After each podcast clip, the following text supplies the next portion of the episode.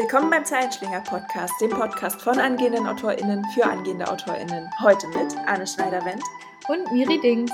Und heute nehmen wir uns einer sehr, sehr alten Sache an, und zwar dem Thema Rache. Weil das Thema äh, Rache ist etwas, das seit Jahrhunderten und Jahrtausenden ähm, in Geschichten als Plot genutzt wird, in Erzählungen. Genau, und äh, als Einstieg würde ich gerne einmal äh, ein, ein ein bisschen biblisches, äh, bisschen biblischen Input reinnehmen. Äh, der passend zur Rache. Und zwar, ähm, das ist eine Stelle, die kennt jeder, auch der, der die Bibel nicht kennt. Also keine Sorge, es wird jetzt hier nichts Gläubiges und kein Glaubensdiskurs. Es geht einfach um dieses Sprichwort Auge um Auge, Zahn um Zahn. Und das beschreibt eigentlich dieses Thema der Rache schon unglaublich gut, mit dem wir jetzt einmal äh, hier reinstarten wollen. Ja, und wir haben äh, von vornherein schon festgestellt, dass Thermo Term Terminologie, ja, ich kann das Wort nicht mal aussprechen, egal, nicht so ganz klar ist, weil wir haben äh, den Rächer, also der, der, denjenigen, der die Rache vollzieht, den Gerechten, das kann ja durchaus derselbe Mensch sein, und uns ist aber voll überhaupt nicht klar, ähm, wie derjenige heißt, an dem die Rache vollzogen wird. Der Rachi. der, der Rache-Empfangende. Ähm, ja, äh, wir, wir, werden versuchen, um dieses Wort äh, drumherum zu schwimmen, um sowas nicht benutzen zu müssen. Äh, ich fange tatsächlich mal total unelegant an. Ich weiß, man soll Wikipedia nicht zitieren, aber ich habe mal kurz nachgeguckt, was, was ist Rache eigentlich? Ich kenne mich damit nicht so gut aus. gut, dass wir zwei das Thema aufmachen, wo wir doch überhaupt nicht gut in diesem Gefühlsbereich sind. So, und da heißt es, Rache ist eine Handlung, die den Ausgleich von zuvor angeblich oder tatsächlich erlittenem Unrecht bewirken soll. Das fand mhm. ich erstmal interessant. Also es ist so dieses, ähm, genau, es geht halt um, um Recht und Unrecht, aber tatsächlich nicht unbedingt um Reales, sondern vor allen Dingen auch um, um empfundenes Unrecht. Mhm. Ähm, von ihrer Intention her ist sie eine Zu Zufügung von Schaden an einer oder mehreren Personen, die das Unrecht begangen haben sollen. Oft handelt es sich bei Rache um eine physische oder psychische Gewalttat. Vom Verbrechen wird sie im archaischen Recht durch die Rechtmäßigkeit unterschieden. Und ich finde, dass äh, in dieser kurzen Zusammenfassung, die ich jetzt wahrscheinlich viel zu schnell vorgelesen habe, ähm, schon unglaublich viel drin steckt, ja. ähm, was zum einen sehr interessant ist und wo auch äh, bei mir zumindest äh, sofort Geschichten angehen. Ganz viel. Also Absolut. es ist nicht umsonst einfach ein unglaublich beliebtes Thema für Geschichten. Ja, also letztendlich, ähm, ich habe das ein bisschen nicht ganz so äh, in einer Definition zusammengefügt äh, oder zusammengestaucht, aber letztendlich ist das auch das, was, ähm, was ich äh, so gefunden habe, dass es vor allem eben um ähm, also was auch ganz tragend in diesem Plot ist, ist die extreme emotionale Bindung von Lesenden zu dem Protagonisten, dem Rächer oder der Rächerin ist, weil letztendlich das uns bindet, diesem, diesem Handlungsstrang zu folgen. Also es geht darum, dass ähm, uns am Anfang direkt klar gemacht wird, was ist das Unrecht, was begangen wurde, ein, eine Straftat, ein Vergehen. Und je schlimmer diese Straftat ist oder dieses mhm. Vergehen ist, ähm, je mehr das Opfer leidet oder je mehr der Protagonist, die Protagonistin kann das kann, also kann die gleiche Person sein, kann aber auch eine dritte Partei sein, die das Opfer ist und der Protagonist, die Protagonistin musste dem zusehen oder war, konnte es nicht verhindern. Und dadurch entsteht diese extreme Bindung. Und dann muss halt nachvollziehbar sein, wieso fällt die Hauptperson in die, die Gedanken der Rache. Und dass mhm. es aber auch gleichzeitig ganz, ganz wackelig ist, ähm, weil wir uns mit diesem Plot, ne, du hast es vorher schon gesagt, es geht viel um Gerechtigkeit, es geht um richtig und falsch und wir setzen uns in dem Moment als ähm, moralische ähm, Instanz ein, in dem Moment, wo wir als Autor, als Autorin diesen Plot formulieren.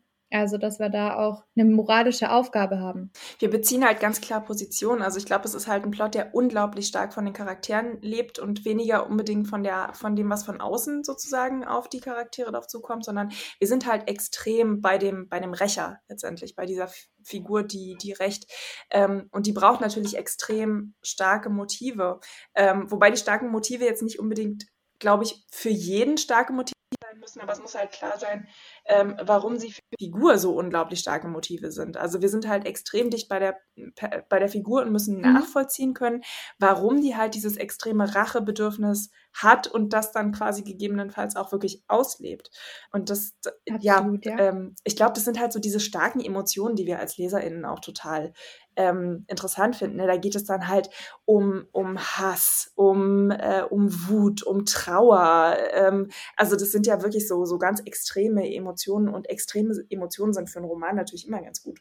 Ja, ich äh, finde, also gut, dass du es gerade angesprochen hast. Ich finde auch, dass es genau die Gefühle anspricht, die wir in unserer äh, sehr moralisch anmaßenden teilweise Gesellschaft nie oder wenig offen ähm, gelebt werden. Und mhm. deswegen ist es, glaube ich, auch das, was ähm, viele als erleichternd vielleicht auch mal empfinden, einen Protagonisten und eine Protagonistin dabei zu beobachten und mitzuerleben, wie es ist, diese Gefühle tatsächlich auszuleben. Was passiert denn wirklich, wenn ich sage, okay, ich scheiße auf das Gesetz, Entschuldigung, der mhm. Terminus.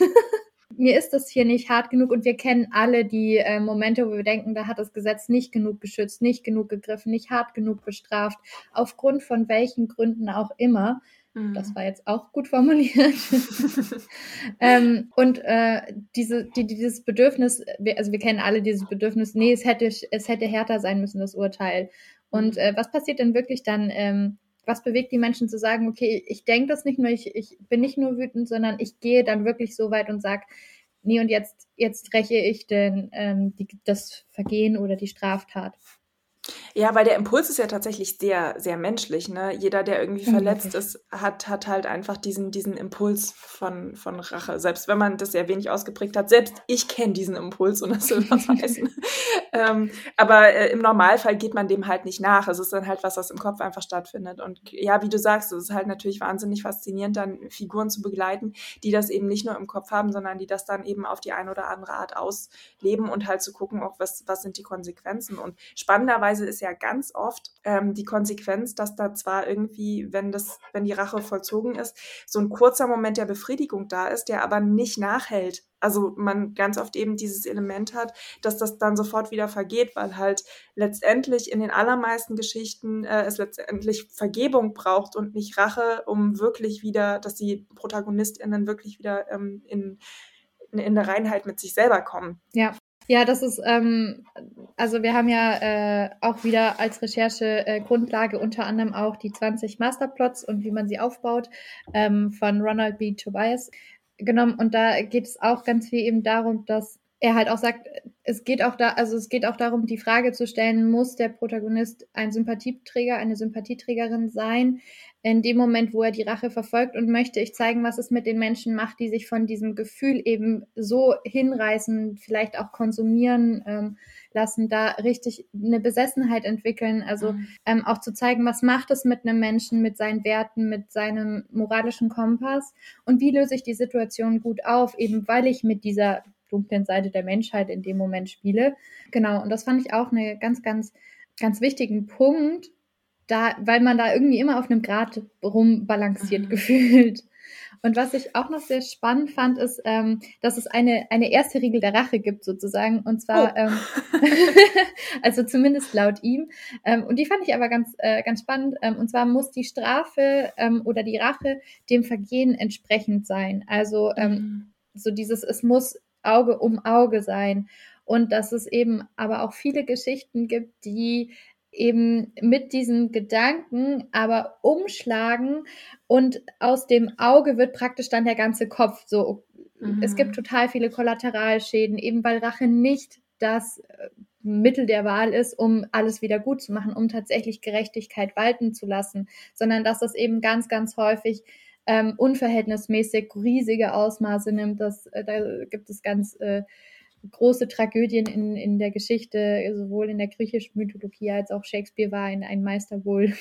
Mhm. Nicht, dass ich viele Werke von ihm kenne, aber also selber gelesen hätte, aber ähm, genau. Ja, dieses Maß festzulegen ist natürlich auch wahnsinnig schwer, weil es ist halt selten ja tatsächlich das gleiche Auge um Auge. Also da festzulegen, was jetzt gleichwertig ist, äh, ist selbst für uns AutorInnen, ähm, die wir emotional nicht an der Situation beteiligt sind, so richtig normalerweise, ähm, total schwierig. Und dann hat man eben ganz, ganz schnell dieses Phänomen, dass es dann eben, dass ein Zirkel entsteht, dass dann mhm. halt aufgrund der Rache wieder eine Rache entsteht und dann ist man genau, irgendwie ja. in so einer Spirale, aus der man halt einfach nicht mehr, nicht mehr rauskommt. Ähm, ja. Also es ist ja mit der Rache in den allermeisten Fällen dann eben nicht, äh, nicht erledigt, gerade wenn sie übers Ziel hinausschlägt. Ja, da fällt mir gerade eine Geschichte zu ein, das ist mir auch bei der Recherche ähm, eingefallen. Ich weiß gar nicht, wo ich die irgendwann mal gelesen oder gehört habe oder ob es ein Lied war oder so. Auf jeden Fall ging es um, um einen Mann, der, dessen Vater, als er ein Junge war, ähm, ich, entweder vor seinen Augen oder halt als er Kind war, äh, getötet wurde und der ähm, dann als erwachsener Mann zum Täter zurückkehrt und sich ebenfalls an dem rächt, ohne das Wissen, dass auch der einen Sohn hat. Mhm. Das klingt total und, nach Johnny Cash. Ich weiß nicht, ich weiß nicht warum, ich muss sofort an Johnny Cash denken, wenn du das, das so erzählst. Ist gut möglich, ich weiß es auch nicht. Ähm, und letztendlich so praktisch, ne, du löst immer was aus und letztendlich, das ist so diese Spirale, so irgendeiner muss dann kommen, deswegen hast du mhm. vorher, glaube ich, auch das mit der Vergebung gesagt, ne? Und sagen, okay, hier, hier ziehen wir jetzt die Grenze, weil wenn wir alle immer nur die gleiche Selbstjustiz ausüben, dann mhm. äh, enden wir im Nirgendwo letztendlich. Ja, vor allen Dingen, weil Selbstjustiz ja tatsächlich nicht gerecht ist. Das ist ja so ein bisschen äh, der Unterschied. Ne? Du hast halt ja. Gerechtigkeit als Konzept, das super logisch ist ähm, und, und rational und Regeln folgt. Und dann hast du eben diese, diese Rache, die sehr emotional ist ähm, und wo genau diese, diese Rationalität halt einfach ja so, so ein bisschen verschütt gegangen ist und, und ja. wo dann eben das Maß gerade deswegen auch einfach nicht mehr gefunden wird. Das heißt, eigentlich kann mit Rache äh, in so einem Roman halt auch kein Endpunkt gefunden werden, so richtig. Genau, so wurde es viel in diesen alten Tragödien wohl schon. Ähm, also entweder mhm. erfolgreich und kehrte ins Leben zurück oder scheiterte und starb selber dabei oder so. Ähm, ist auch ein Ende. es ist auch ein Ende, absolut. ähm, da finde ich es äh, schon schöner, äh, dass, dass wir jetzt in der heutigen Literatur eher eben den Ausgangspunkt dann suchen, ähm, okay, was muss denn passieren, um diesen Teufelskreis eben zu durchbrechen? Wo kann denn Vergebung passieren? Wie kann sie zustande kommen? Und wo ist es vielleicht auch, weil das hast du ja auch einfach, am, am Anfang gesagt, vielleicht auch einfach nur ein imaginärer oder nicht tatsächlich passierter, sondern nur vorgestellter äh, Schmerz, mhm. der vielleicht aufgeklärt werden muss oder darf. Es gibt ja tatsächlich, glaube ich, auch immer noch Geschichten, ähm, die, die nicht auf den Vergebungsaspekt dann gehen, was ja total in Ordnung ist. Mhm. Aber ich glaube, da ist dann halt ganz oft so der, der Punkt, dass, ähm, dass die eben so ein unangenehmes Gefühl zurücklassen. Ne? Die Rache ist vollzogen, aber es ist halt nie so richtig hundertprozentig befriedigend. Ähm, ja. Und das ist ja auch eine Aussage in so einem Roman. Also ich meine, man muss ja manchmal gar nicht Dinge explizit sagen, sodass sie bei den LeserInnen trotzdem nachklingen. Ähm, mhm. Und das mhm. finde ich, finde ich auch total spannend. Ich fand es auch ganz lustig. Ich habe äh, auf The Guardian gibt es die zehn Top 10 Bücher über, über Rache und da hast du halt echt eine gute Mischung. Also von der Bibel, die du am Anfang ja auch hattest, über Hamlet von Shakespeare, der Graf von Monte Cristo, Dumas, Sturmhöhe von Bronte, also so diese Klassiker, aber dann auch Gone Girl von Flynn oder die Millenniums-Trilogie von Larson. Mhm, also man merkt absolut. schon, dass das halt damals wie heute ein extrem präsentes Thema in der Literatur auch immer noch ist, ja. Absolut. Ich glaube auch eben, weil es ein Konzept ist, was ähm, wir gesellschaftlich auch nicht ausleben das, ähm, oder wenig ausleben und es deswegen einfach eine andere Art der Behandlung braucht und es muss irgendwo mhm. müssen die Emotionen ja trotzdem hin. Also würde ich ja. jetzt auch mal so sagen. ich habe einen total spannenden Artikel gefunden zum Thema Rache im Roman äh, bei Custom Writing, den verlinke ich auch nochmal. Ähm, und da gibt es fünf Elemente, die so eine Rachegeschichte braucht. Und äh, also jetzt die, mhm. die blutigen Szenen und es gibt einen Konflikt, sind jetzt irgendwie relativ naheliegend. Aber was ich total interessant finde, war der erste Punkt. Äh, es gibt ein a Play within a Play, also ein, ein Theaterstück in einem Theaterstück, wenn man es jetzt aufs Theater bezieht mhm. oder aufs, äh, aufs Drehbuch schreiben oder im Roman eine Geschichte in einer Geschichte. Also es braucht tatsächlich äh, so, eine, so eine Kurzgeschichte, in der halt irgendwie klar wird, wo diese Rachegefühle eigentlich herkommen. Und das fand ich, ich weiß nicht, ob das tatsächlich immer so ist, aber klar, du musst halt irgendwie nachvollziehen können. Da muss ja schon eine Geschichte passiert sein, mhm. dass dieser Racheaspekt halt überhaupt aufkommt. Und diese Geschichte muss natürlich irgendwo aufgegriffen werden. Und das fand ich total interessant. Ja, ja, das ähm, hat ähm, der Ronald B. Tobias auch ähm, aufgesetzt im, im Sinne von Phase 1 ist halt die Straftat, das Vergehen, das Miterleben. Und er hat auch gesagt, ähm, es ist wichtig, dass wir dieses Erlebnis den Leserinnen und Lesern ähm, auch zu, äh, zur Verfügung stellen, da eben, dass diese Emotion entstehen kann. Dann ist der zweite, die zweite Phase die Rache oder die Vorbereitung an der Rache und dann die dritte Phase eben die Konfrontation mit ähm, mit dem Endgegner oder eine Ausübung oder eben auch Scheitern oder Erfolg. Ne, da steht mhm. das dann so auf der Kippe. Was ich aber auch sehr gerne noch äh, mit reinbringen würde, bevor wir dann langsam schon zum Ende kommen, Ähm, es gibt auch die weniger dramatischen ähm, Rachegeschichten. Oh, sind ja jetzt langweilig. Auch, ja. ähm, die äh, auch äh, in den, im letzten Jahrhundert so ziemlich äh, populär geworden sind, und zwar die Komödian, kom komödiantischen, die Komödien. in die den lustigen. Genau, die amüsanten, unterhaltsamen. Und zwar sind das dann meistens ne, eben nicht so schwere Verbrechen, wo es weniger um, um äh, Gewalttaten, Tötungen und so weiter geht, ähm, sondern ähm, vielmehr, also häufig wird sich an am Betrug aufgehängt, aufgehangen, das ist schon wieder ja. eine sehr gute Wortwahl dafür. Ähm, häufig geht es um, um Betrug ähm, und dass Betrüger äh, dann oder der Betrogene die Betrüger im Gegenzug wieder zurück betrügt. Und da ähm, kennen wir, glaube ich, alle äh, super viele Beispiele, die das sehr gut aufgreifen, alte wie neue Verfilmungen ähm, wo es letztendlich ähm, nach dem gleichen Schema abläuft. Es geht auch um das Thema Rache. Es ist mhm. sozial verträglicher, weil vermutlich weniger Menschen sterben ähm, und ja. die inneren Konflikte auch meistens nicht so essentiell sind und es ist eben deutlich leichter ist, äh, komödiantisch darzustellen. Und dass das mhm. eben auch ein, ein Untergenre sozusagen in dem Ganzen ähm, ist, ich weiß nicht, ob man es als Subgenre schon bezeichnen kann, aber das, äh, dass man eben eine, eine Rache nicht unbedingt als Tragödie oder als äh, Thriller machen, äh, schreiben muss, sondern dass es durchaus auch ähm, als Komödie funktioniert. Das fand ich ähm, eine sehr mhm. interessante Sache und dachte mir, okay. Oder auch als Subplot. Genau. ja, also man muss ja auch nicht immer als Hauptdings äh, nehmen. Hauptdings. Als, als Hauptelement. Hallo, wir reden heute über Hauptdingse und einer davon ist Rache. als Hauptelement. Äh, aber man kann es ja auch total gut in den Subplot ein, einbinden und da ja. eben diese, diese Rachegeschichten äh, mit einbinden. Aber ich, äh, ich finde es ganz schön, dass wir mit einer abgeschwächten Version dieses Themas aufhören, damit äh, bei euch als HörerInnen auch jetzt keine Rachegefühle uns gegenüber entstehen. Weil wir euch und, so wütend gemacht haben mit diesem Thema. Und wenn dem so ist, äh, dann freuen wir uns natürlich, wenn ihr uns weiterempfehlt, ähm, uns bewertet auf den gängigen Podcast-Portalen oder uns auf Instagram folgt äh, gerne auch unseren Arschtritt des Monats. Abonniert Bitte ohne und hoffentlich Rache. dann keine Rachegefühle für den Arschtritt entwickeln. Äh, als unser Newsletter, da gibt es so ein bisschen Update, was unseren persönlichen Schreibfortschritt angeht und aber auch nochmal die neuesten Themen für den nächsten Monat schon mal so ein bisschen gespoilert. und es gibt einen Zugriff auf unsere stetig wachsende Datenbank an ähm, Hintergrundinformationen, Checklisten, Templates, ja genau. nützlichen Zeug. Ganz ehrlich, Leute, echt viel wert. Jetzt auch im neuen Design. Ja, ja, genau. Also schnell anmelden, reingucken, den Rest des Tages damit verbringen. Nein, ihr könnt natürlich den Rest des Tages verbringen, womit ihr möchtet.